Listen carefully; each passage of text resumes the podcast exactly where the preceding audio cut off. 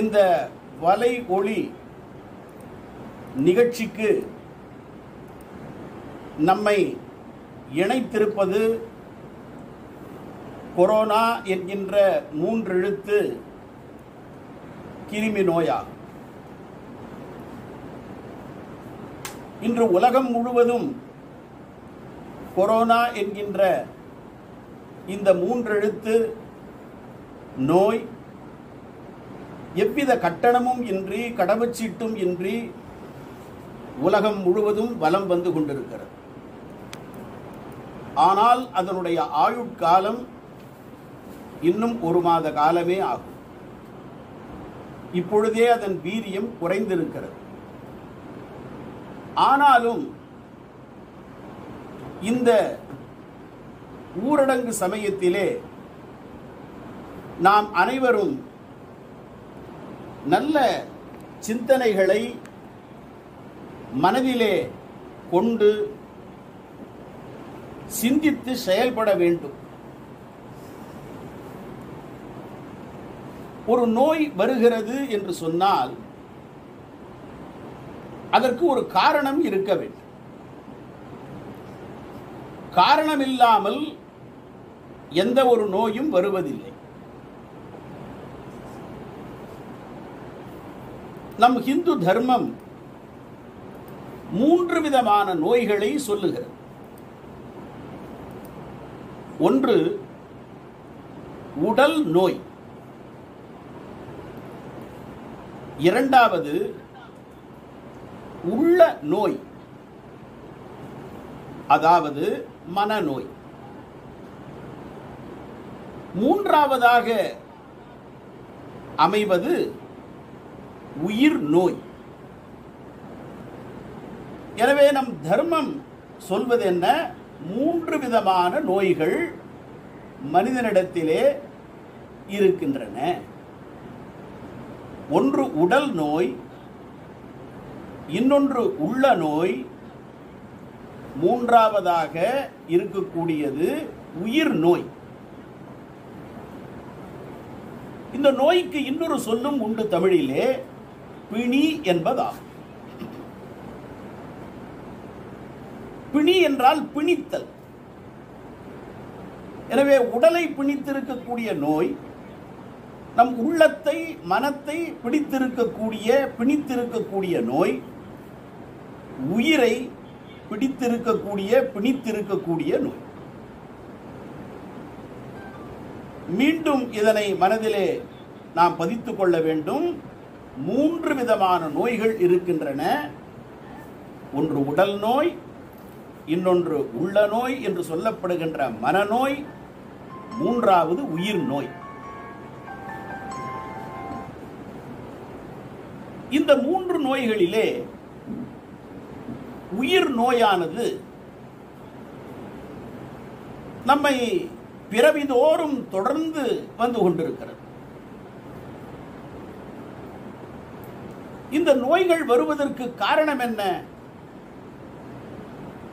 நம் இந்து தர்மத்தினுடைய அற்புதமான பொக்கிஷம், அதுவும் தமிழர்களாகிய நமக்கு கிடைத்த ஒரு பொக்கிஷம்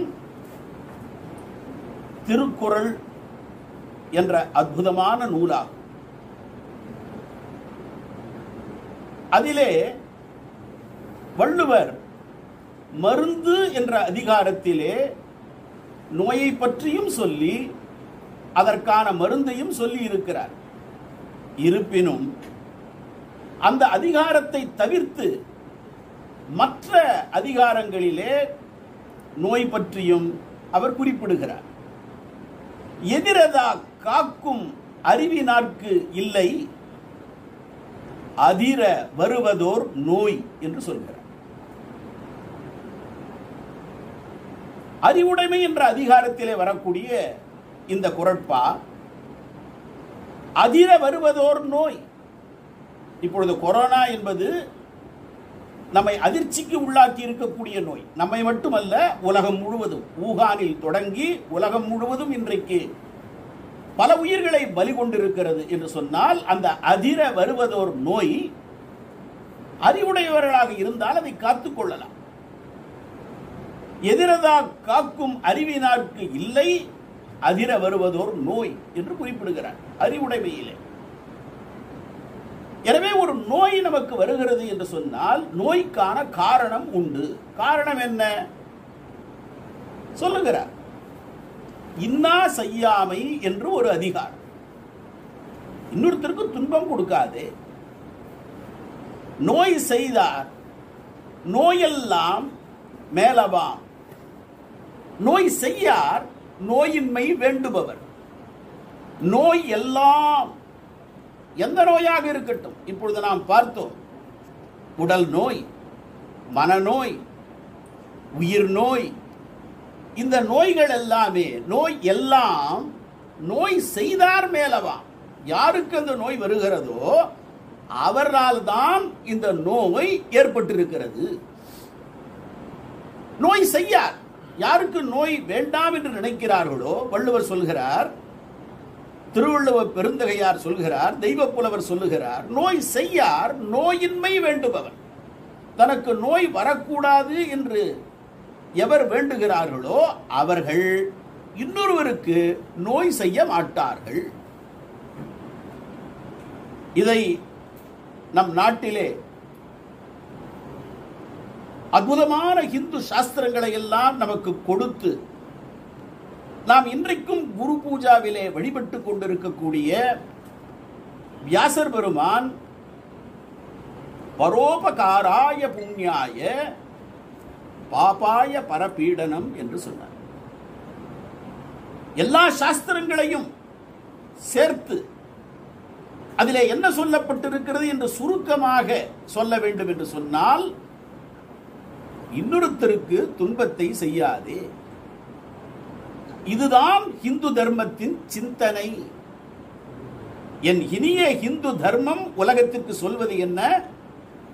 எல்லோரும் இன்புற்றிருக்க நினைப்பதுவே அல்லாமல் வேறு ஒன்று அறியேன் பராபரவே. என் இனிய இந்து தர்மம் சொல்வது இதுதான்.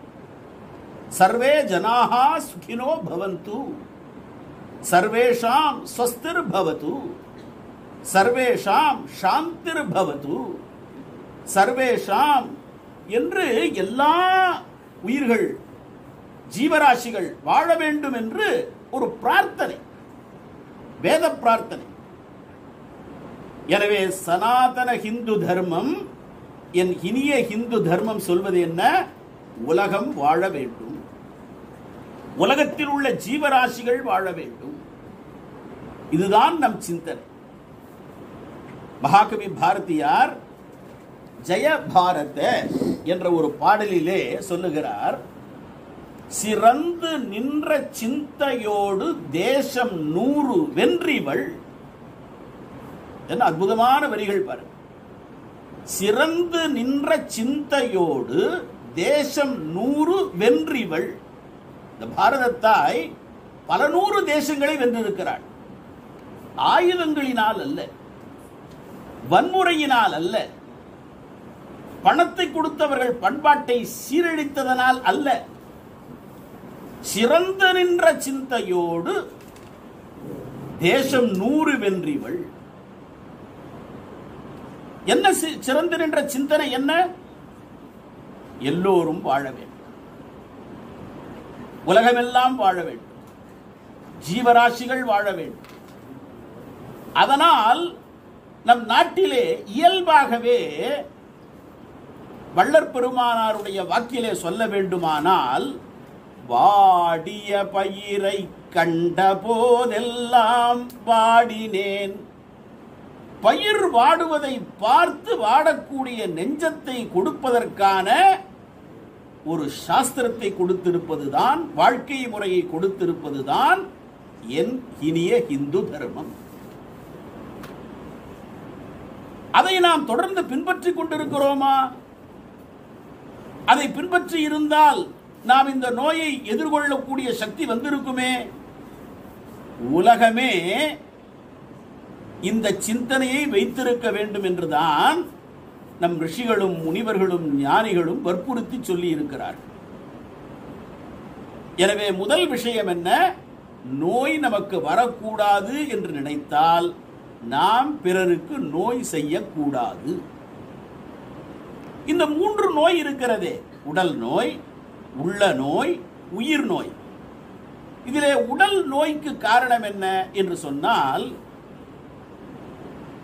நமக்கு என்ன தேவையோ அந்த இழிவு அறிந்து உண்பான் கண் இன்பம் போல் நிற்கும். அற்புதமான குறள். இழிவு அறிந்து உண்பான் கண் நிற்கும் இன்பம். நமக்கு என்ன தேவையோ அதை மட்டும்தான் உட்கொள்ள வேண்டும். இன்றைக்கு கன்சியூமரிசம் என்று சொல்லக்கூடிய நுகர்வு கலாச்சாரம் என்று சொல்லக்கூடாது, அனாச்சாரம். என்ன கிடைக்கிறதோ எல்லாத்தையும் உள்ள போட்டுக்கிட்டே இருக்க வேண்டியது. அதுவும் ரயில் வண்டியில் அல்லது பேருந்தில் போகக்கூடியவர்களுக்கு தெரியும், என்ன போகுதோ வாங்கி உள்ள போட்டுக்கிட்டே இருப்பான். ரயிலில் போண்டா போண்டா போண்டா போண்டான்னு போனா, கொண்டா கொண்டா கொண்டா கொண்டா, இப்படியே சமோசா சமோசா சமோசா சமோசா கொண்டா கொண்டா, எல்லாத்தையும் உள்ள போட்டுக்கிட்டே இருக்க வேண்டும். நான் ஸ்டாப் கிரஞ்சு மஞ்சு. இதெல்லாம் காரணம் என்னன்னா, we aim the best. நன்றாக புரிந்து கொள்ள வேண்டும். எனதருமை சகோதரர்களே, சகோதரிகளே, வந்த பிரச்சனைக்கெல்லாம் காரணம் கிழக்கு மேற்கை பார்த்து காப்பி அடித்தது. நம் வாழ்க்கை முறையின் பேரில், நம் ரிஷிகளின் ஞானிகளின் அமுத வாச்சகங்களின் பேரில் நம்முடைய விசுவாசமானது குறைந்து விட்டது. இதுதான் மிக முக்கியமானது. எனவே நம்முடைய உடல் நோய்க்கு காரணம் என்ன? இழிவு அறிந்து உண்பான் கண் நிற்கும் இன்பம் என்று சொல்கிறார் வள்ளுவர். யாருக்கு நோய் வரும்? கழிபேர் இறையான் கண் நோய் அப்படிதான் இருக்கும். அவனுடைய நோயும் அப்படியே நிற்கும். அன்றும் இன்றும் என்றும் போத்திஸ் மாதிரி இதுவும் நிற்கும் எப்ப பார்த்தால். அதனாலதான் வள்ளுவர் இறை என்று போட்டார். இறைனா மிருகங்கள் தேடுவது, எப்ப பார்த்தாலும் சாப்பிட்றதுக்கே ஆசைப்படுறது. அப்படி அல்ல. எதை சாப்பிட வேண்டும், எப்படி சாப்பிட வேண்டும் என்று நமக்கு தெரியல. என்றைக்கு நம்முடைய நாட்டில் உணவகங்கள் அதிகமானதோ அன்றைக்கே நோய் தொடங்கிவிட்டது. எந்த நோய்? உடல் நோயும் தொடங்கிவிட்டது, உள்ள நோயும் தொடங்கிவிட்டது. ஏனென்றால் வியாபார பொருளாக என்றைக்கு உணவு ஆக்கப்பட்டதோ அன்றைக்கே நோய் தொடங்கிவிட்டது. என்னங்க ஹோட்டல் இல்லாமல் இருக்க முடியுங்களா அப்படின்னு நீங்க கேட்கறது எனக்கு கேட்குது. எப்பொழுதுமே நோய் வர வேண்டாம் என்று சொன்னால் நாம் வீட்டிலே சமைத்த உணவை சாப்பிட வேண்டும். கொரோனா சொல்லி கொடுத்ததா இல்லையா? அதானே சொல்லி கொடுத்தது. சாப்பிடாது, கண்ட இடங்களில் சாப்பிடாது. இன்னொன்று என்ன சொல்கிறது ஹிந்து தர்மம் என்றால், சாப்பிடுவது என்றால் நாம் உணவை மட்டுமே சாப்பாடு என்று நினைத்துக் கொண்டிருக்கிறோம். நாம் சாப்பிட்ற சாப்பாடு அரிசி, கோதுமை, தோசை, இட்லி, பூரி, சப்பாத்தி, காய்கறிகள், இதெல்லாம் சாப்பாடு. இன்னும் சில பேர் ஊர்வனை, பரப்பனை, மேலே கீழே எல்லாம் எல்லாத்தையும் சாப்பிட்டுட்டு இருக்கான். ஊகாரில் தானே பிரச்சனை. உயிர்களை வதைத்து சாப்பிடுவதை வள்ளுவரும் கண்டிக்கிறார், வள்ளலாரும் கண்டிக்கிறார். தன் ஊன் பெருக்கற்கு தான் பிரிது ஊன் உண்பார்க்கு எங்கனம் ஆளும் அருள். அருள் வாழ்க்கை உனக்கு வேண்டுமா? இந்து தர்மம் சொல்கிறது அருள் வாழ்க்கை வேண்டும் என்றால் ஊன் மாமிசத்தை சாப்பிடாது. மகாகவி பாரதியார் தமிழர்களுக்காக எழுதின அந்த சங்கல்பத்திலே சொல்லுகிறார், தமிழர்களே போஜனம் செய்ய வேண்டும் என்றால் மாம்ச போஜனத்தை விரும்பாதீர்கள். வள்ளுவர் சொல்லி இருக்கிறார், வள்ளலார் சொல்கிறார், ஊன் சுவை உண்டு உயிர் வளர்த்தேனோ, உயிர் கொலை செய்வோர்க்கு உபகாரம் செய்தேனோ, என்ன பாவம் செய்தேனோ என்று சொல்கிறார். நாம் எல்லாம் இன்றைக்கு வெளியிலே சமைத்த உணவையும் சாப்பிடுகிறோம். நம்மை அறியாமலேயே பலவிதமான நோய்களுக்கு நம் உடலிலே அதற்கு இடம் தந்து விடுகிறோம். உணவு மட்டுமல்ல, ஆதிசங்கரர் சொல்கிறார், கண், காது, மூக்கு, நாக்கு, உடம்பு. இந்த புலன்களின் மெய், வாய், கண், மூக்கு, செவி என்ற ஐம்புலன்களின் மூலமாக மனத்தை கொண்டு நாம் அடைகின்றவையும் உணவுதான், அதுவும் ஆகாரம்தான் என்று சொல்கிறார். இது ரொம்ப முக்கியமான விஷயம். ஆகாரம்னா சாப்பாடு மட்டுமல்ல, திடமான உணவு மட்டுமல்ல, திரவமாகிய நீரும் உணவு. நீர் மட்டும் உணவும் அல்ல, காற்றும் உணவு. காற்று மட்டும் உணவு அல்ல, நாம் ஐம்புலன்களின் மூலமாக சேகரிக்கின்ற அறிவு விஷயங்களும் உணவு. அதனால் சொல்கிறார் வள்ளுவர், செவிக்கு உணவு இல்லாத பொழுது சிறிது வயிற்றுக்கும் ஈயப்படும். அப்ப அறிவும் உணவு. அப்ப நல்ல எண்ணங்கள், நல்ல சொற்கள், நல்ல செயல்கள் அமைவதுதான் நோயை வரக்கூடாமல் செய்வதற்கான புத்திசாலித்தனம்.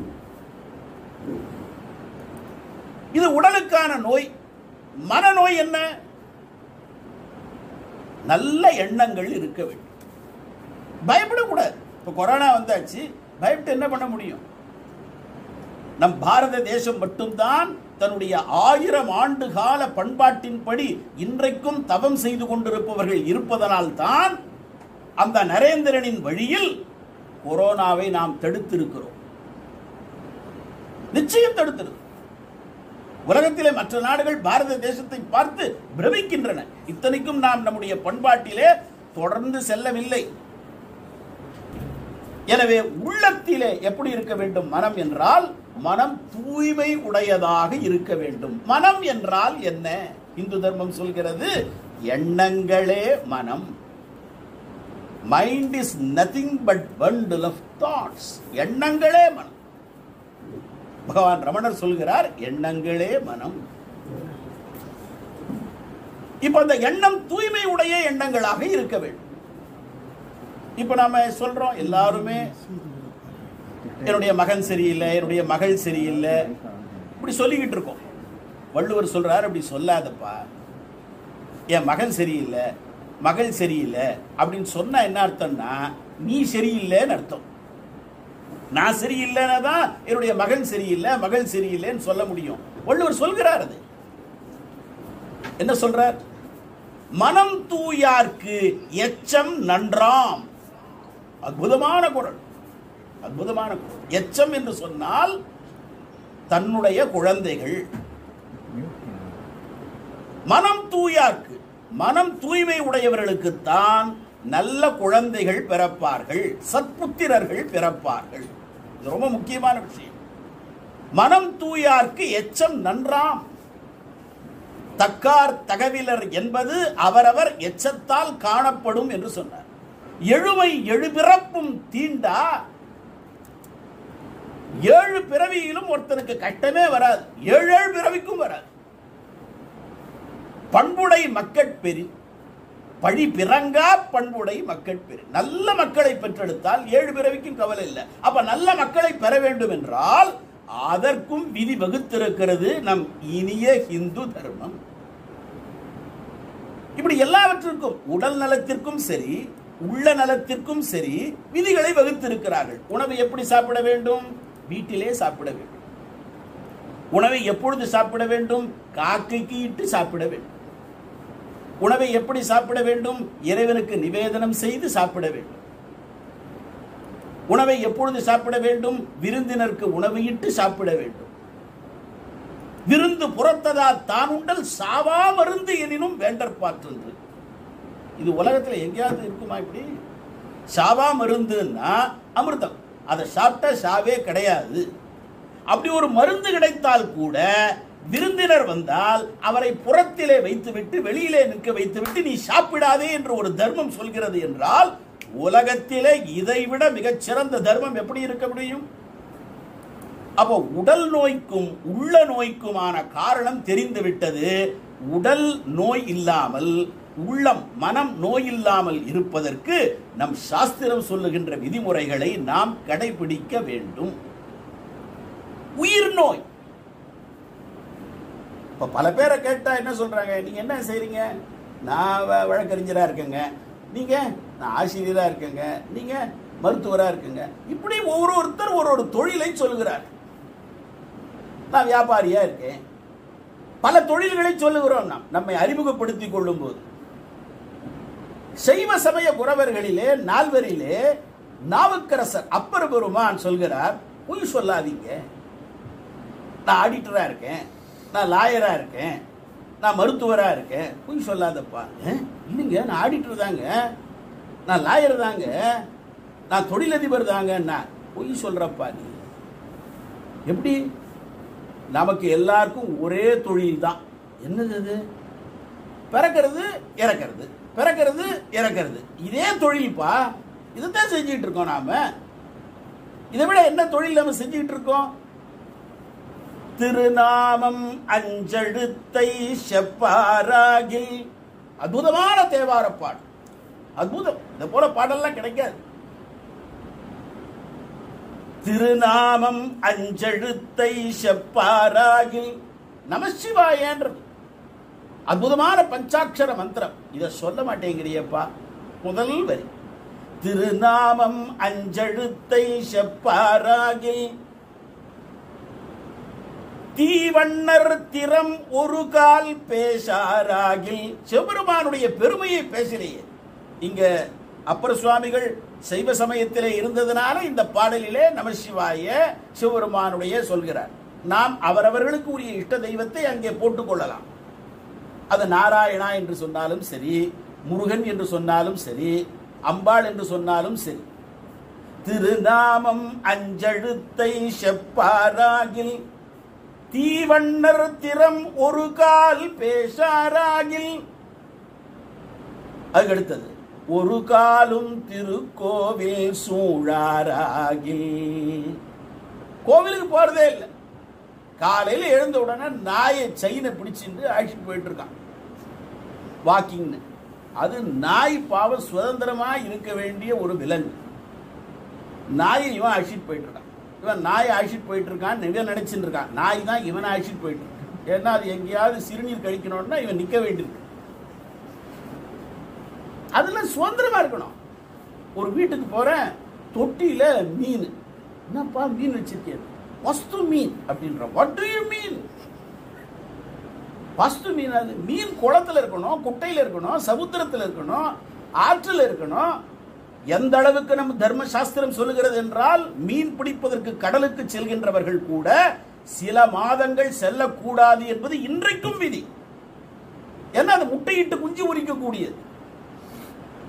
எந்த அளவுக்கு சிந்தித்திருக்கிறார்கள். இன்னைக்கு எந்த அளவுக்கு மோசமா இருக்குன்னா, அன்னாசி பழத்தில் வெடி வச்சு யானைக்கு கொடுக்குறான். எவ்வளவு கேவலமான நிலை பாருங்க. இது மாற்றணும்னு சொன்னதா நாம இன்றைக்கு சிந்தித்துக் கொண்டிருக்கிறோம். பயப்படக்கூடாது, இது மாதிரி நடக்கும், உடனே இதுவாயிடக்கூடாது. மாற்ற முடியும், நம்மால் மாற்றிக்கொண்டிருக்கிறோம், மாற்றம் வரும். இனி வரும் காலம் ஹிந்துவின் காலம் தான். கஷ்டமே தேவை. ஆனால் ஒன்று என்ன பத்தியம்? நாம் தர்மத்தின்படி நடக்க வேண்டும், அதுதான் முக்கியம். தீவண்ணர் திறம் ஒரு கால் பேசாராகில் ஒரு காலும் திருக்கோவில் சூழாராகில். 3 சொல்லிருக்கு. இப்போ 4வது உண்பதன் முன்மலர் பறித்திட்டு உண்ணாராகில். சாப்பிடறதுக்கு முன்ன மலர்களை பகவானுக்கு போட்டுட்டு சாப்பிடுறது. இன்றைக்கு நீங்கள் நினைத்து பாருங்கள், கேட்டுக்கொண்டிருக்கிற அத்தனை பெரியோர்கள், தாய்மார்கள், சகோதரர்கள், சகோதரிகள், எத்தனை நாள் நம்ம வீட்டை பூட்டிட்டு 1 மாத காலம் நம்ம பாட்டுக்கு எங்கேயாவது பயணம்னு போயிடுறோம். அந்த 1 மாத காலமும் நம் பூஜை அறையில் இருக்கக்கூடிய சுவாமி பட்டினி தானே. நாய் வளர்த்தா அது பக்கத்து வீட்டில் சொல்லி நீங்கள் பிஸ்கட் போடுங்க, பால் கொடுங்கன்னு சொல்லிட்டு போகிறோம். உள்ளே இருக்கிற பூஜை அறைக்கு என்ன? இப்போ கொரோனாவிலே பல கோவில்கள் மூடப்பட்டு விட்டன. டாஸ்மாக் திறக்கிறான். அடப்பாவிகளா! அதனால தான் தமிழ்நாட்டில் திருவள்ளுவரை கன்னியாகுமரி கடலில் கொண்டு போய் வச்சுட்டான். ஏன்னா வள்ளுவர் தமிழ்நாட்டுக்கு உள்ளே வரக்கூடாதுன்றதுக்காக.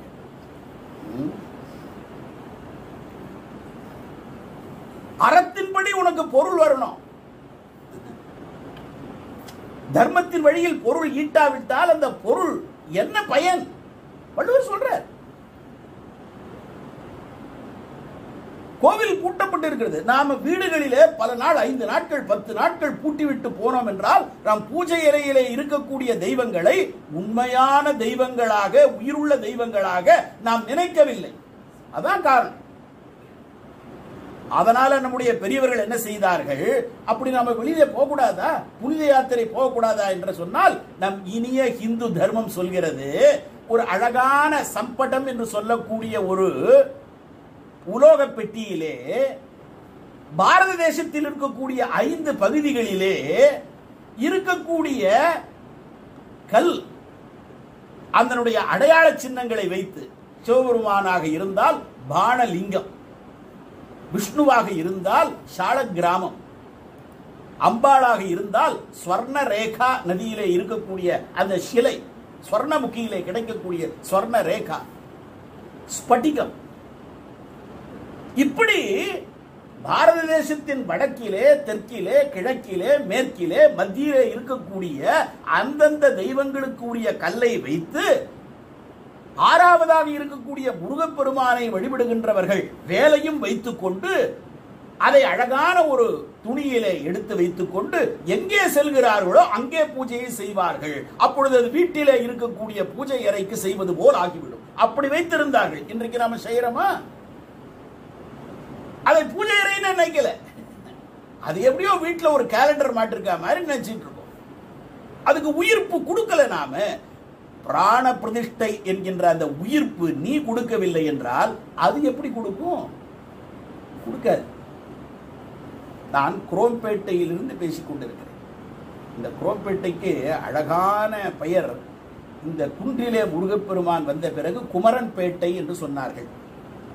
அப்பொழுது குமுதம் என்கின்ற இப்பொழுதும் வந்து கொண்டிருக்கக்கூடிய ஒரு வார இதழிலே அந்த குமரன் குன்றத்திலே நடந்த ஒரு சம்பவத்தை வெளியிட்டிருந்தார்கள். அற்புதமான சம்பவம், என் இனிய இந்து தர்மத்தினுடைய அழகான சம்பவம். என்ன சம்பவம்? கும்பாபிஷேகம் நடந்தது. அந்த கும்பாபிஷேகத்தை ஒட்டி அந்த முருகப்பெருமானை தரிசிப்பதற்காக அந்த மண்டல பூஜைகளும் நடந்து கொண்டிருந்தன. மக்கள் வரிசையாக நின்று அந்த படிக்கட்டுகளின் மீது ஏறி முருகப்பெருமானை தரிசிப்பதற்காக நின்று கொண்டு தரிசித்துக் கொண்டும் சென்று கொண்டிருக்கிறார்கள். மிகப்பெரிய வரிசை, மிகப்பெரிய அந்த வரிசையிலே ஒருவர் அந்த வரிசையிலே நின்று படிக்கட்டுகளின் மீது ஏறி குரோம்பேட்டையிலே இருக்கக்கூடிய அந்த குமரன் குன்றம் நம்முடைய விவேகானந்த வித்யாலயாவிற்கு பக்கத்திலேயே இருக்கிறது. முருகப்பெருமானுடைய அருளாசியோடு அந்த பள்ளிக்கூடமானது நடந்து கொண்டிருக்கிறது. அங்கே அந்த வரிசையிலே நின்று படிக்கட்டுகளின் மீது ஏறி முருகப்பெருமானுடைய சந்நிதியை அடைவதற்கே ஒரு 3 மணி நேரம் ஆகும். அத்தனை மக்கள். அப்படி இருக்கின்ற சமயத்திலே அந்த வரிசையிலே வெயில் வேற, வேனல் காலம். ஒருவர் நின்று கொண்டிருக்கிறார். அவருக்கு கண்கள் தெரியாது. கண்கள் தெரியாத அந்த நபர் நின்று கொண்டிருக்கிறார். முன்னும் பின்னும் இருக்கிறவர்கள், ஏனப்பா உனக்கோ கண்ணு தெரியாது, இந்த வரிசையில நின்று ஒருவேளை வரிசை நகர்ந்து எந்த விஐபியும் வேலை இல்லாத பர்சன் அவன் எவனாவது வராம இருந்தாக்கா 3 மணி நேரம் ஆகும், எதுக்கு நின்றுட்டு இருக்கப்பா, சன்னிதானத்துக்கு போனா கூட முருகப்பெருமானை பார்க்க முடியாது என்னாங்க. அந்த கண் தெரியாதவர் சொன்ன பதில் தான் நமக்கெல்லாம் பாடம். அவர் என்ன திரும்ப சொன்னார், இந்த 3 மணி நேரம் படிக்கட்டுகளை தாண்டி முருகப்பெருமானுடைய சந்நிதியை அடைந்தாலும் முருகப்பெருமானை என்னால் பார்க்க முடியாது என்பது வாஸ்தவம், உண்மை, அதுல எந்த சந்தேகமும் இல்லை. ஆனால் ஏன் நின்று கொண்டிருக்கிறேன் தெரியுமா, இந்த 3 மணி நேரம் கடந்த பிறகு முருகப்பெருமானுடைய சன்னிதானத்தை அடைந்தால் என்னால் முருகப்பெருமானை பார்க்க முடியாது, ஆனால் முருகப்பெருமான் என்னை பார்ப்பான் என்பதற்காக நின்று கொண்டிருக்கிறேன் என்றால், இது குமுதம் பத்திரிகையிலே வந்தது, நடந்த நிகழ்ச்சி. குரோம்பேட்டை நம்ம ஊர்ல தாம்பரம் பாகல். அப்ப அந்த விசுவாசம், நம்பிக்கை இருக்கிறது, அதுதான் வேண்டும். விசுவாசம் வேண்டுமானால் சுவாசத்திலே கவனம் இருக்க வேண்டும். சுவாசம் வேண்டுமானால் நாம் வசிக்க வேண்டும். என்ன வசிக்கணும்? இறையருளோடு வசிக்க. அதனால் சொல்கிறார், உண்பதன் முன் மலர் பறித்திட்டு உண்ணாராகில். ஒரு பாடலை எடுத்துக்கொண்டால் அதில் ஆழமா கவனம் செலுத்தணும். கற்க கசடர கற்பவை கற்றபின் நிற்க அதற்கு தக என்று சொன்னார். உண்பதன் முன் மலர் பறித்திட்டு உண்ணாராகில் அருநோய்கள் அருநோய்கள் கெட வெந்நீர் அணியாராகில். நோய்கள் போனோம்னா திருநீரு பூஷணம்ப்பா. திருநீரு பூஷணம்னா என்ன வேணும்? சாணம் வேணும். சாணம் வேணும்னா என்ன வேணும்? மாடு வேணும். மாடு வேணும்னா காளையும் பசுவும் இருக்கணும். காளை என்பது தர்மத்தினுடைய சின்னம். அதனால்தான் சிவபெருமான் காளை வாகனம் விட ஏறி ஓர் தூவன் மதி சூடி காடுடைய சுடலை பொடி பூசி என் உள்ளம் கவர்கள்வன் என்றார் திரு ஞான சம்பந்தர். அப்போ திருநீர் வேணும்னு சொன்னா அந்த திருநீற்றுக்கான சாணம் வேண்டும். சாணம் வேண்டும் என்று சொன்னால் மாடு வேண்டும். காளையும் பசுவும் இருக்கணும். காளையும் பசுவும் இருந்தால் நமக்கு என்ன கிடைக்கும்னா திருநீர் கிடைக்கும்.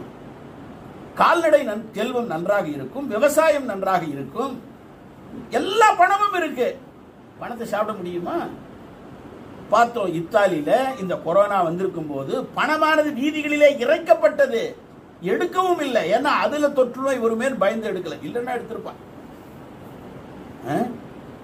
பணத்தை வைத்துக் கொண்டு என்ன செய்வ? பொருள் என்பது நன்றாக நினைவிலே வைத்துக் கொள்ள வேண்டும். எனதருமை சகோதரர்களே சகோதரிகளே, செல்வம் என்று பெயர். செல்வம் எது? செல்வம் பணம் என்பது செல்வத்தை நீ அடைவதற்கு ஒரு கருவி. அது செல்வம். எது? ஆரோக்கியம் ஒரு செல்வம். உடல் நல்லா இருக்கணும்ப்பா, ஆரோக்கியமா இருப்பான் சொல்றேன் இல்லையா? ஆரோக்கியம், ஆரோக்கியமே செல்வம். புத்திர பாக்கியம் இருக்கணும், செல்வம்.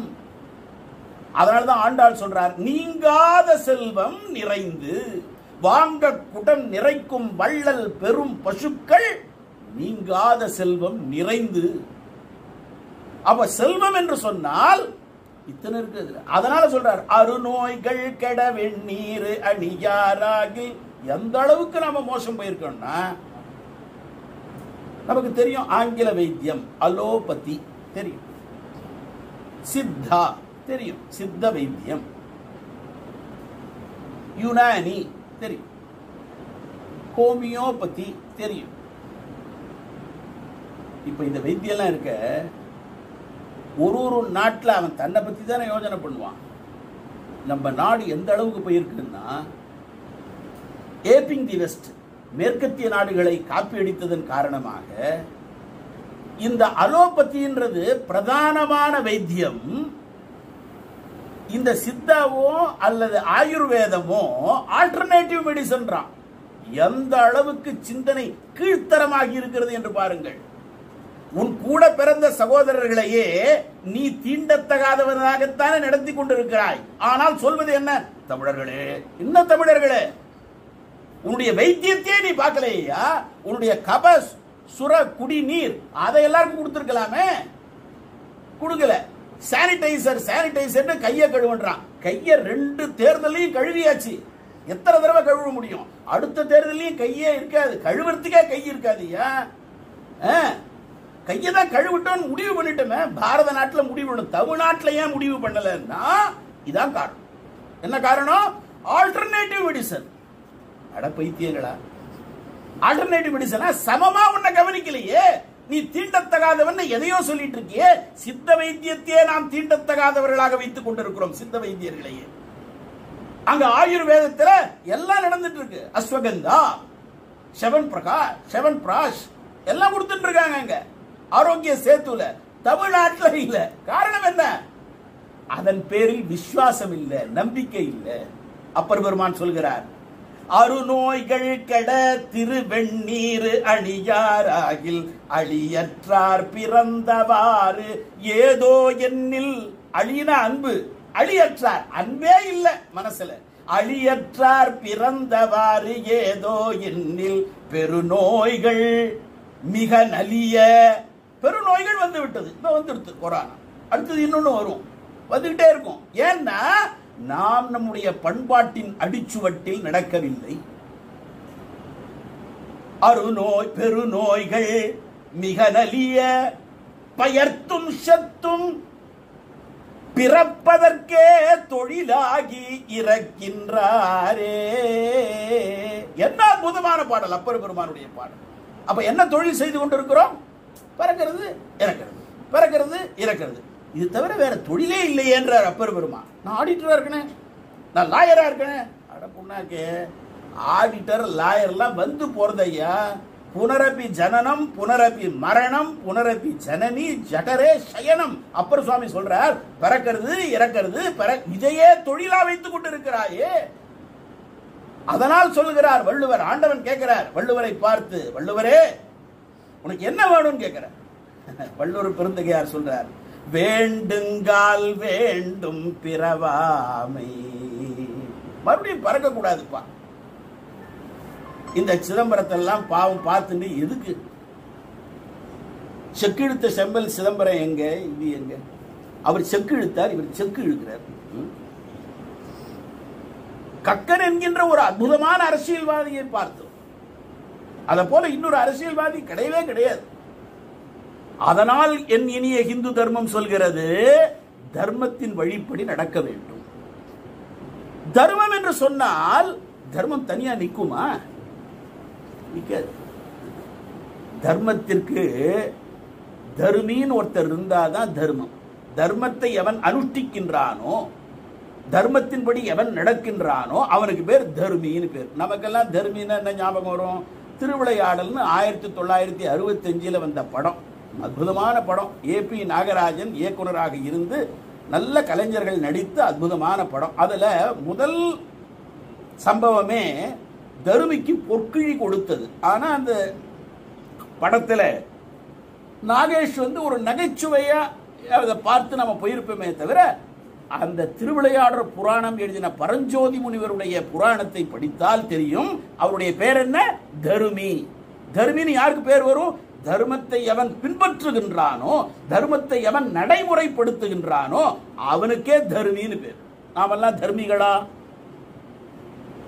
எப்படி ஒரு தர்மத்தை நாம் பின்பற்றுகிறோமோ அப்ப அதுக்கு என்னென்ன வேணும்? 4 அம்சங்கள் வேண்டும். தர்மத்துக்கு 4 அம்சங்கள், பண்புகள் வேண்டும். முதல் விஷயம் பண்புகள். பண்புகள் இல்லைன்னா ஒண்ணு கிடைக்காது. நற்குணங்கள் இல்லாவிடில் ஞானத்தை அடைய முடியாது. நற்குணங்கள் இல்லாம நான் ஞானத்தை அடையணும்னா முடியாது. ஞானம் இல்லாம மதம் மாறிக்கிட்டே இருப்பான். பல பேர் பெரிய பிரபலங்கள்லாம் மதம் மாறுறாங்க. அட பைத்தியமே, உனக்கு திருவாசகத்தை படித்ததில்லை, திருக்குறளை படித்ததில்லை, தேவாரத்தை படித்ததில்லை, திவ்ய பிரபந்தத்தை படித்ததில்லை, கோஸ்வாமி துளசிதாசருடைய ராமாயணத்தை படித்ததில்லை, வால்மீகி ராமாயணம் படித்ததில்லை, பவபூதி படித்ததில்லை. காரணம் என்ன தெரியுமா? மேற்கத்திய நாகரிகத்தை. நாம மட்டும் இல்லை, சீனாவும் அப்படிதான், மலேசியா, சிங்கப்பூர், கிழக்கு நாடுகள் எல்லாமே அந்த மேலை நாட்டை பார்த்து காப்பி அடித்தோம். என்ன, கிறிஸ்தவர்களாக இருந்தால் ஒன்றாக போய்விடுவார்கள் போலயே. அந்த கிளைவ் லாய்டோ யாரோ, ஜார்ஜ் லாய்டு, அவருடைய கழுத்துல அந்த காலை வைத்து உயிர் போயிடுத்த ஒரே மதம் தான். ஒரே மதம் தான். நான் வந்து இந்த மார்க்கத்துக்கு, சமாதான மார்க்கத்துக்கு மாறுகிறேன். ஏன் அதுக்குள்ள சண்டை? நன்றாக புரிந்து கொள்ள வேண்டும். இந்த பாரத தேசத்திலே நம்ம என்ன வைத்திருக்கோம்? இங்க பலவிதமான குழப்பங்கள் இருக்கா?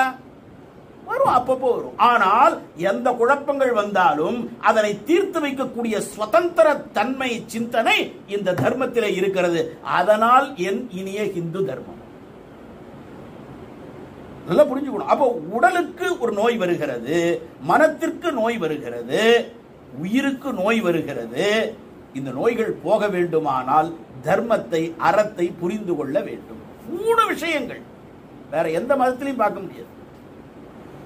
ஒன்றை நன்றாக புரிந்து கொள்ள வேண்டும். மதம் என்று சொன்னால் கொள்கை, பாலிசி. அதனாலதான் மகாகவி பாரதியார் அவர் எல்லா மதத்தையும் பாடியிருக்கார். அல்லாவை பாடியிருக்கார், இயேசு கிறிஸ்துவை பாடியிருக்கார், நம்முடைய இந்து தெய்வங்களை எல்லாம் பாடியிருக்கார். 1000 தெய்வங்கள் உண்டென்று பேசி அலையும் அறிவிலிகாள் அப்படியும் பாடியிருக்கார். இதுல ஒன்றை நன்றாக புரிந்து கொள்ள வேண்டும். இயேசுவை பார்த்தார் ராமகிருஷ்ண பரமஹம்சர், நபிகள் நாயகத்தை பார்த்தார் என்று சொன்னால் தான் வணங்குகின்ற பவதாரிணியிலேதான் எல்லாவற்றையும் பார்த்தார். யாதொரு தெய்வம் கண்டீர் அங்கே மாதுரு பாகனார்தான் வருவார். ஆகாஷாத் பதிதம் தோயம் யதா கச்சதி சாகரம் சர்வதேவ நமஸ்காரா கேசவம் பிரதி கச்சதி. எப்படி ஒண்ணா வணங்கிட்டு போயேன், நான் ஒரு மதத்தை மாற்றுவது என்பது கொள்கையை மாற்றுவது, கொள்கை மாறுவது என்பது மாறிக்கொண்டே போகும், அவ்வளவுதான். மதம் என்று சொன்னாலே அதுக்கு டிஓபி உண்டு. டிஓபினா டேட் ஆஃப் பர்த். டிஓபி இருக்கிற எல்லாத்துக்குமே டிஓடி உண்டு, டேட் ஆஃப் டெத். நல்லா புரிஞ்சுக்கணும். டிஓபி இருந்ததுன்னா டிஓடி உண்டு. பேசுகின்ற கிருஷ்ண ஜெகநாதனுக்கு டிஓபி உண்டு அப்படின்னா என்ன அர்த்தம்? டிஓடி உண்டுன்னு அர்த்தம். நான் நிரந்தரமான பொதுச் செயலாளர், நிரந்தரமா எல்லாரும் போக வேண்டியதுதான். எதுவும் நிரந்தரம் இல்லை. உடனே அவர் எப்படி போனாருன்னு கண்டுபிடிக்கிறதுக்கான கமிஷன் நிரந்தரமா இருக்கலாம். அது ஆறுமுகசாமிக்கே வெளிச்சம். சேகர ஹாஸ்பிட்டல் அப்படிதான் சேகரான் அப்போ லோ அப்படிங்கிறான், திரும்பி வரமாட்டார்ன்றத சூச்சகமா சொல்லிட்டான், கேட்கல நாம. அப்போ லோ போக வேண்டியதுதான்.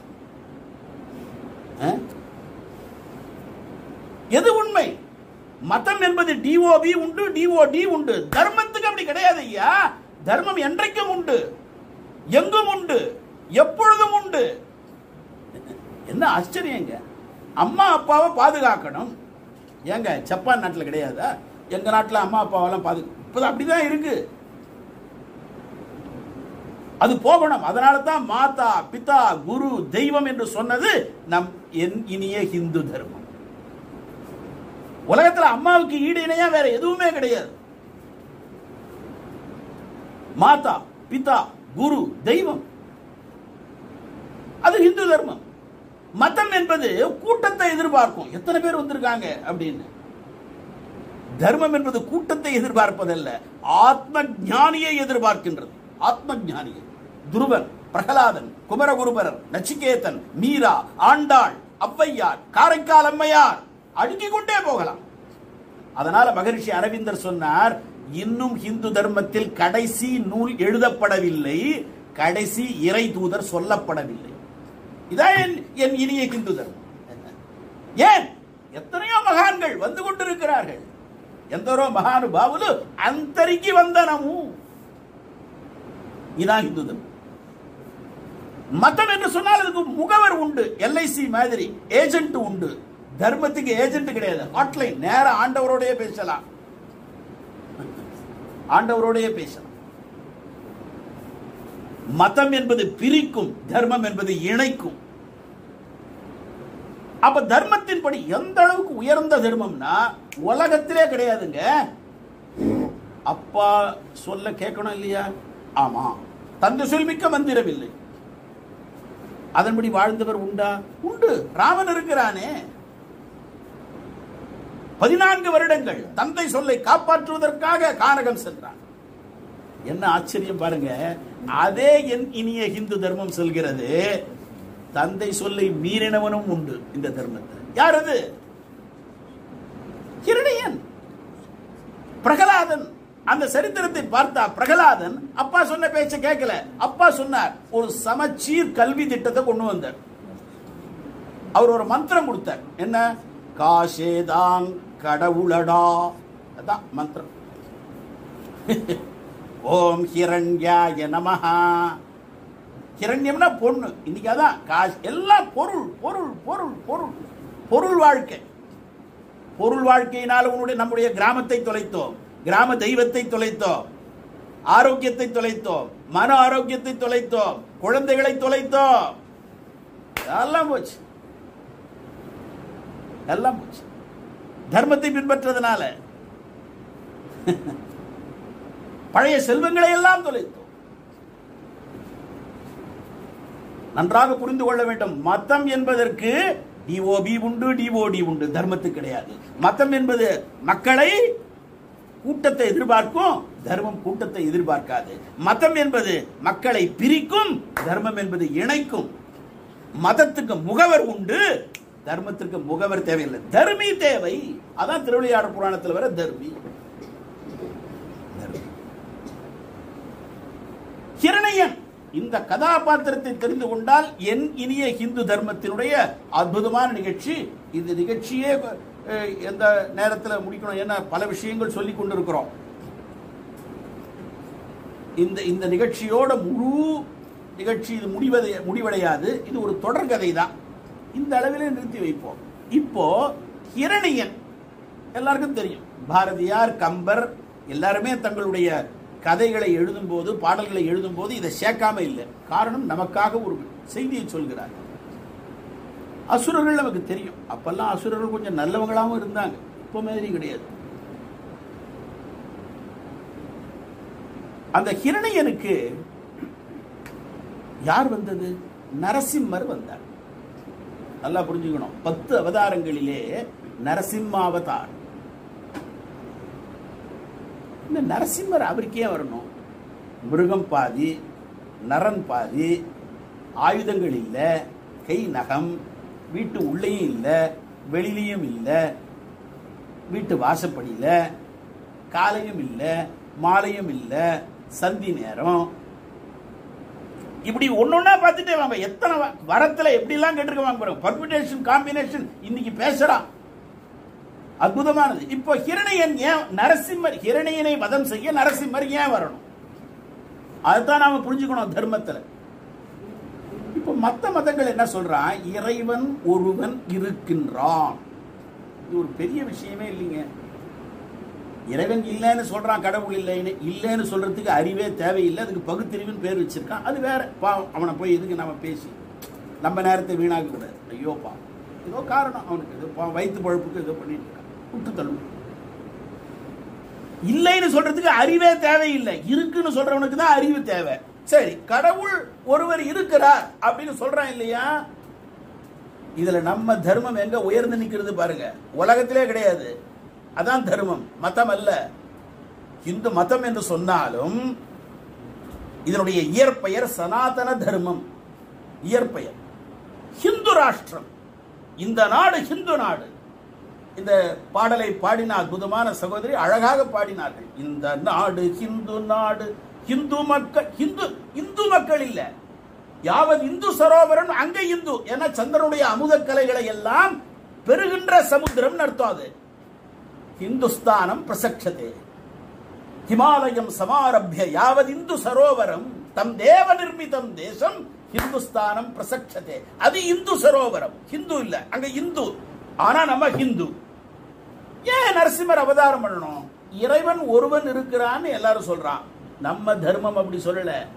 நம் இனிய ஹிந்து தர்மம் என்ன தெரியுமா சொல்கிறது? இறைவன் மட்டுமே இருக்கிறான். பூஜனீய சுவாமி தயானந்த சரஸ்வதி சுவாமிகள் அழகான ஒரு வாசகத்தை தன்னுடைய நிறைவு காலங்களிலே சொல்லிக்கொண்டே இருந்தார். என்ன தெரியுமா? இருப்பதெல்லாம் இறைவனே, இருப்பதெல்லாம் இறைவனே. அதை பாரதியார் அழகாக சொல்கிறார்.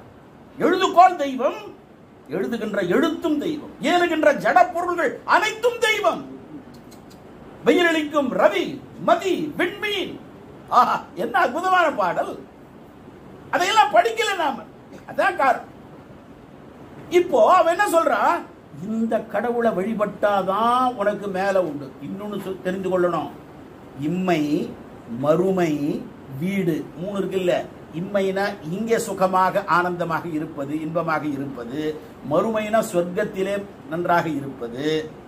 மறுமையில இங்கே தீய செயல்கள் செய்தா அங்க நரகத்துக்கு போறது.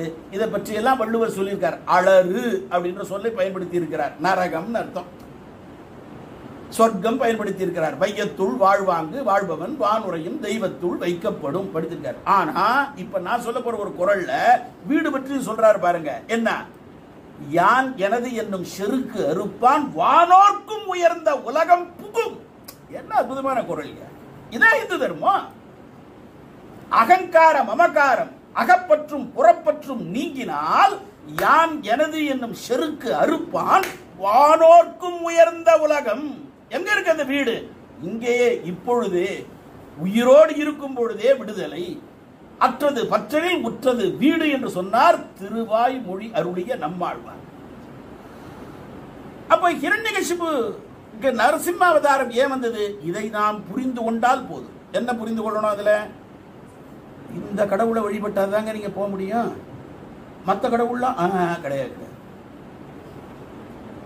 இந்த சாமியை வழிபட்டால் தான் உனக்கு கதி என்று சொல்வது மிகவும் ஆபத்தானது. அதைத்தான் ஹிரணியன் செய்தான். நல்லா புரிஞ்சுக்கணும். ராவணன் அசுரன் தான், கும்பகர்ணன் அசுரன் தான், சிசுபாலன் அரக்கன் தான், கம்சன் அரக்கன் தான். எல்லா அரக்கர்களையும் அழிப்பதற்காக அவதாரங்கள் வந்தன.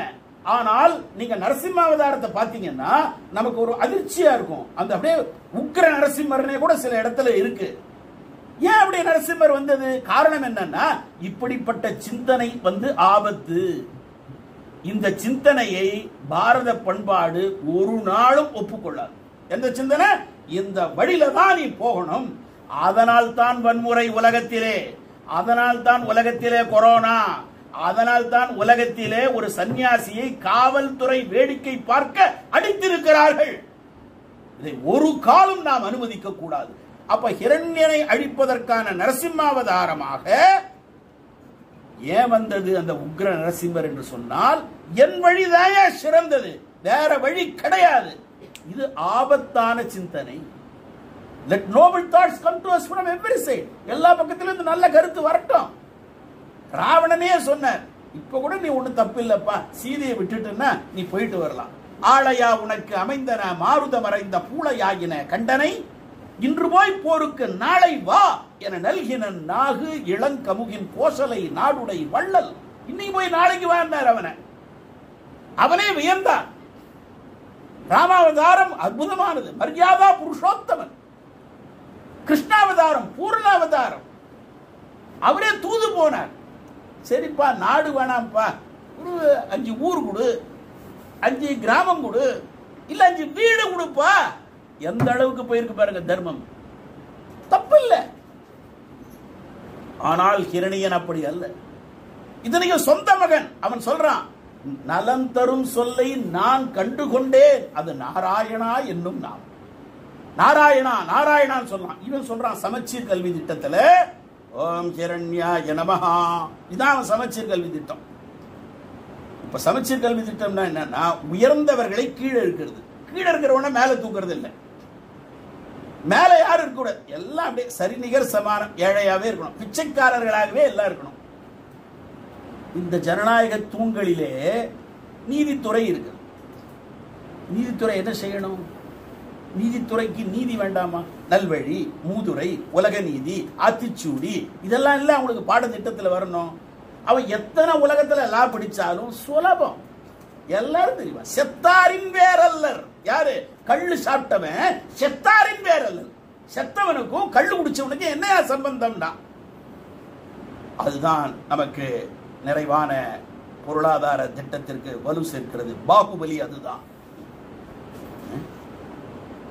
ஏண்டா ஒரு நாட்டில் டாஸ்மாக் கோவில முதல்ல திறப்பான், அதுக்கு ஏற்பாடு பண்ணுவான், பிரார்த்தனைக்கு ஏற்பாடு பண்ணுவான். டாஸ்மாக திறந்தா என்னையா அரசாட்சி? இந்த பாவம் யாருக்கு வரும்? அரசனுக்கு வரும். யார் ஆட்சியில் இருக்கிறானோ அவனுக்கு வரும், சும்மா வராது.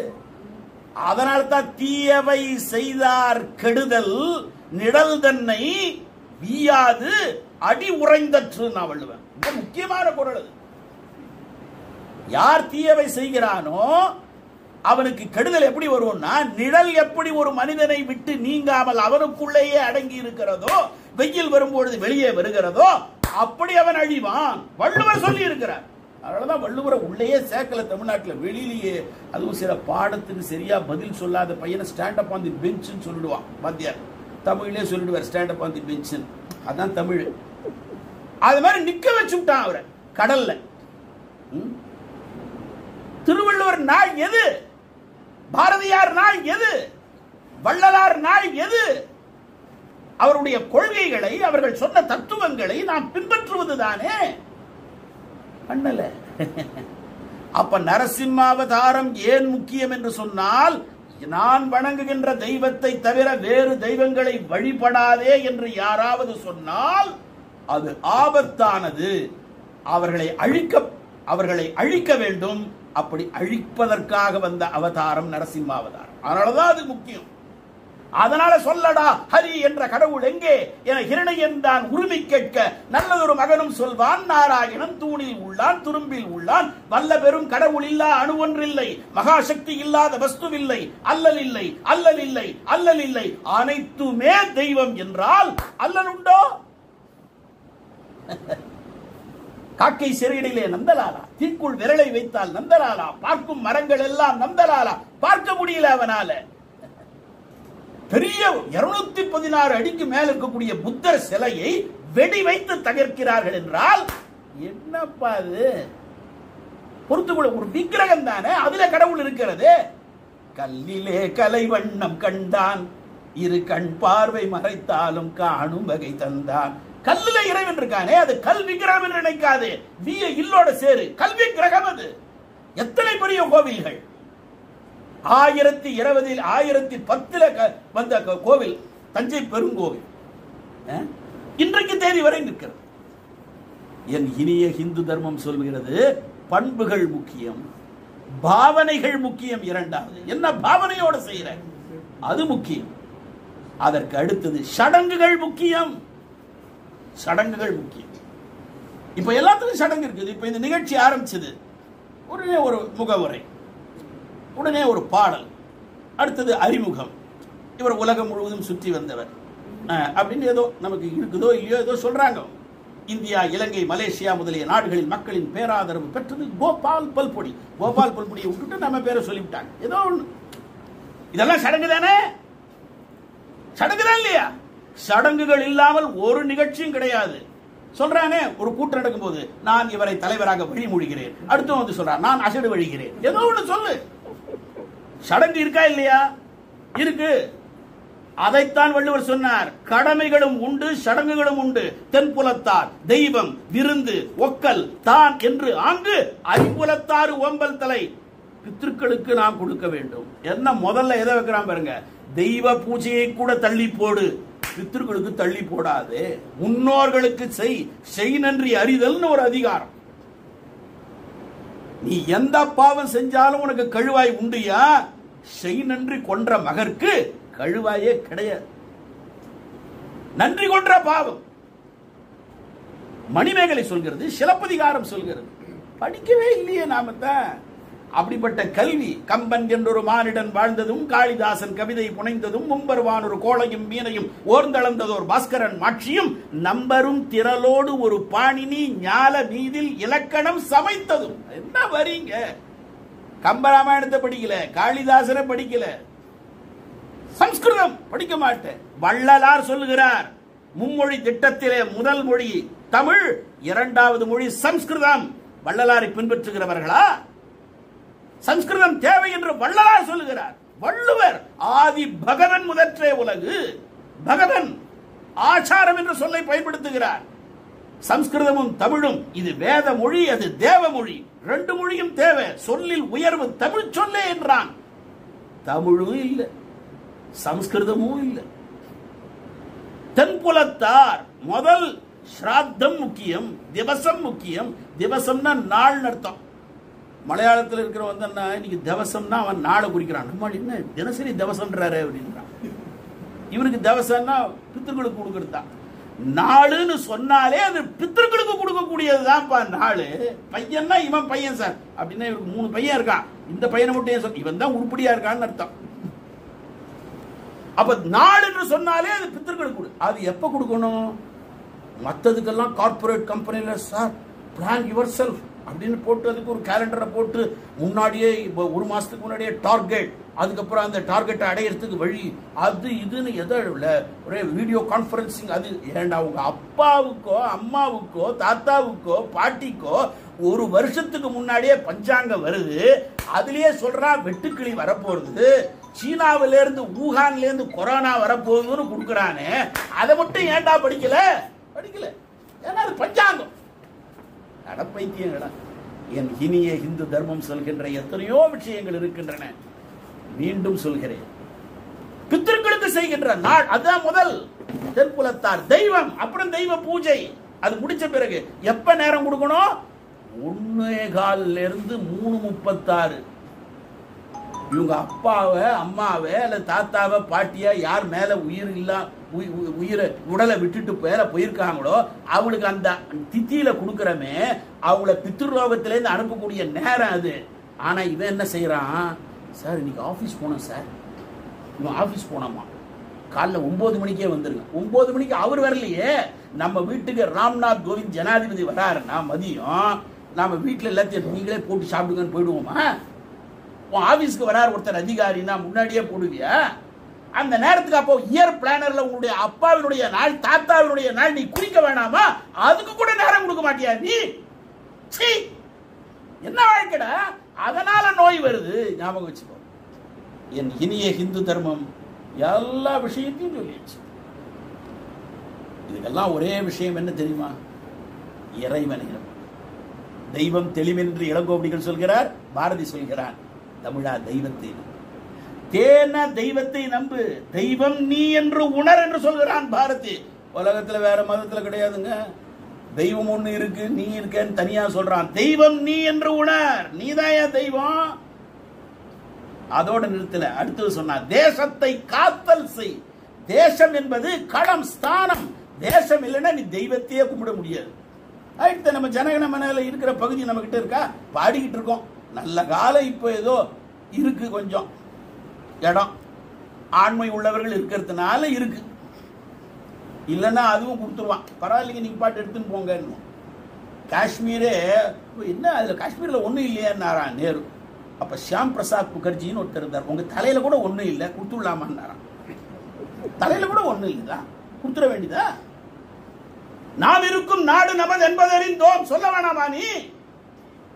தேசபக்தியே இல்லை, தேசபக்தியை வளர்க்கலை, அதுக்கான பாடத்திட்டங்கள் இல்லை. அதனாலதான் சொல்றான், கம்பன் என்று ஒரு மானிடன் வாழ்ந்ததும், காளிதாசன் கவிதை புனைந்ததும், உம்பர்வான் ஒரு கோளையும் மீனையும், ஓர்ந்தளந்தது ஒரு பாஸ்கரன் மாட்சியும், நம்பரும் திரளோடு ஒரு பாணினி ஞான மீதில் இலக்கணம் சமைத்ததும், இம்பர் வாழ்வின் இறுதி கண்டு உண்மையின் இயல்புணர்த்திய சங்கரன் ஏற்றமும், சேரன் தம்பி சிலம்பை இசைத்ததும், தெய்வ வள்ளுவன் வான்மறை செய்ததும், பாரில் நல்லிசை பாண்டிய சோழர்கள் பாரளித்த தருமம் வளர்த்ததும், பேரர் சுடர் வாழ்வுண்ட அசோகனார் பிழை விடாது புவித்தலம் காத்ததும், வீரர் வாழ்த்த விளைச்சரை வீழ்த்தி வெற்றி கண்ட சிவாஜியின் வெற்றியும், அன்னையாவும் அறிந்தினர் ஆங்கிலம் பயில் பள்ளியுள் போகுனர்,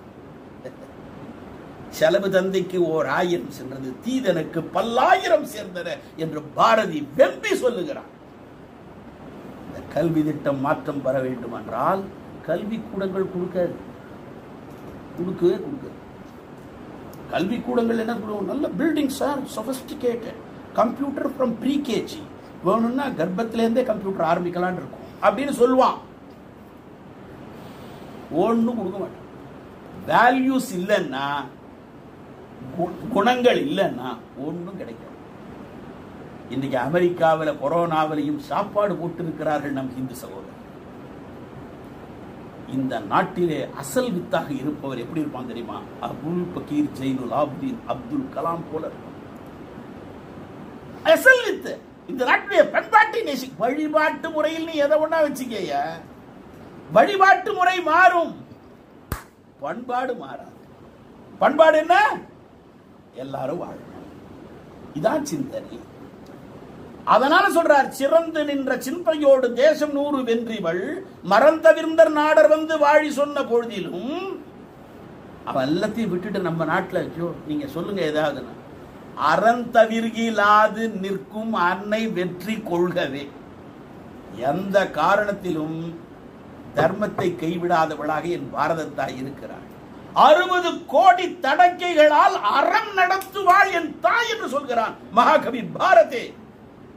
அந்த பாரதியினுடைய வழியிலே என் இனிய ஹிந்து தர்மம் சொல்லுகின்ற விஷயங்கள் ஏராளம் ஏராளம். வீர சாவர்கருடைய மொழியிலே சொல்ல போனால், உலகம் என்கின்ற இந்த நிலப்பரப்பை காகிதமாக்கி தாளாக்கி, அந்த கடற்பரப்பை எல்லாம் எழுதுகோலிலே மெய்யாக்கி, மேருமலையிலே எழுதினால் கூட என் பாரத தாயினுடைய என் தர்மத்தினுடைய சிறப்பை விவரிக்க நாள் போதாது, எனக்கும் ஆயுள் போதாது என்று வீர சாவர்கர் சொன்னது போல என் இனிய இந்து தர்மத்திலே எத்தனையோ விஷயங்கள் சொல்லலாம். ஒரே விஷயம் மீண்டும் சொல்கிறோம், உடல் நோய், உள்ள நோய், உயிர் நோய், இந்த நோய்கள் நீங்கி சிறப்பு ஈனும் செல்வமும் ஈனும். அறத்தினுங்கு ஆக்கம் எவனோ இருக்கு, தர்மத்தை விட சிறந்தது எது? அந்த தர்மத்தை நாம் பின்பற்றி இன்னும் பல விஷயங்களை ஆழ்ந்து தெளிந்து கொள்வோம் என்று சொல்லி, இந்த அளவிலே நாம் இந்த நிகழ்ச்சி ஏற்பாடு செய்ததற்காக, இந்த வலை ஒளி மூலமாக இதை கேட்டுக்கொண்டிருக்கிற அன்பார்ந்த சகோதரர்களுக்கும் சகோதரிகளுக்கும் பெரியோர்களுக்கும் தாய்மார்களுக்கும் வணக்கத்தை கூறி, அல்லவை நீக்கி நல்லவை கொண்டு நாம் அனைவரும் இன்புற்று வாழ்வோம், உலக உயிர்கள் அனைத்தும் இன்புற்று வாழட்டும் என்ற பிரார்த்தனை செய்வோம் என்று சொல்லி, வாழிய செந்தமிழ், வாழ்க நற்றமிழர், வாழிய பாரத மணித்திரு நாடு, வந்தே மாதரம், வாழ்க வையகம், வாழ்க வளத்துடன் நலத்துடன் என்று சொல்லி நிறைவு செய்கிறோம்.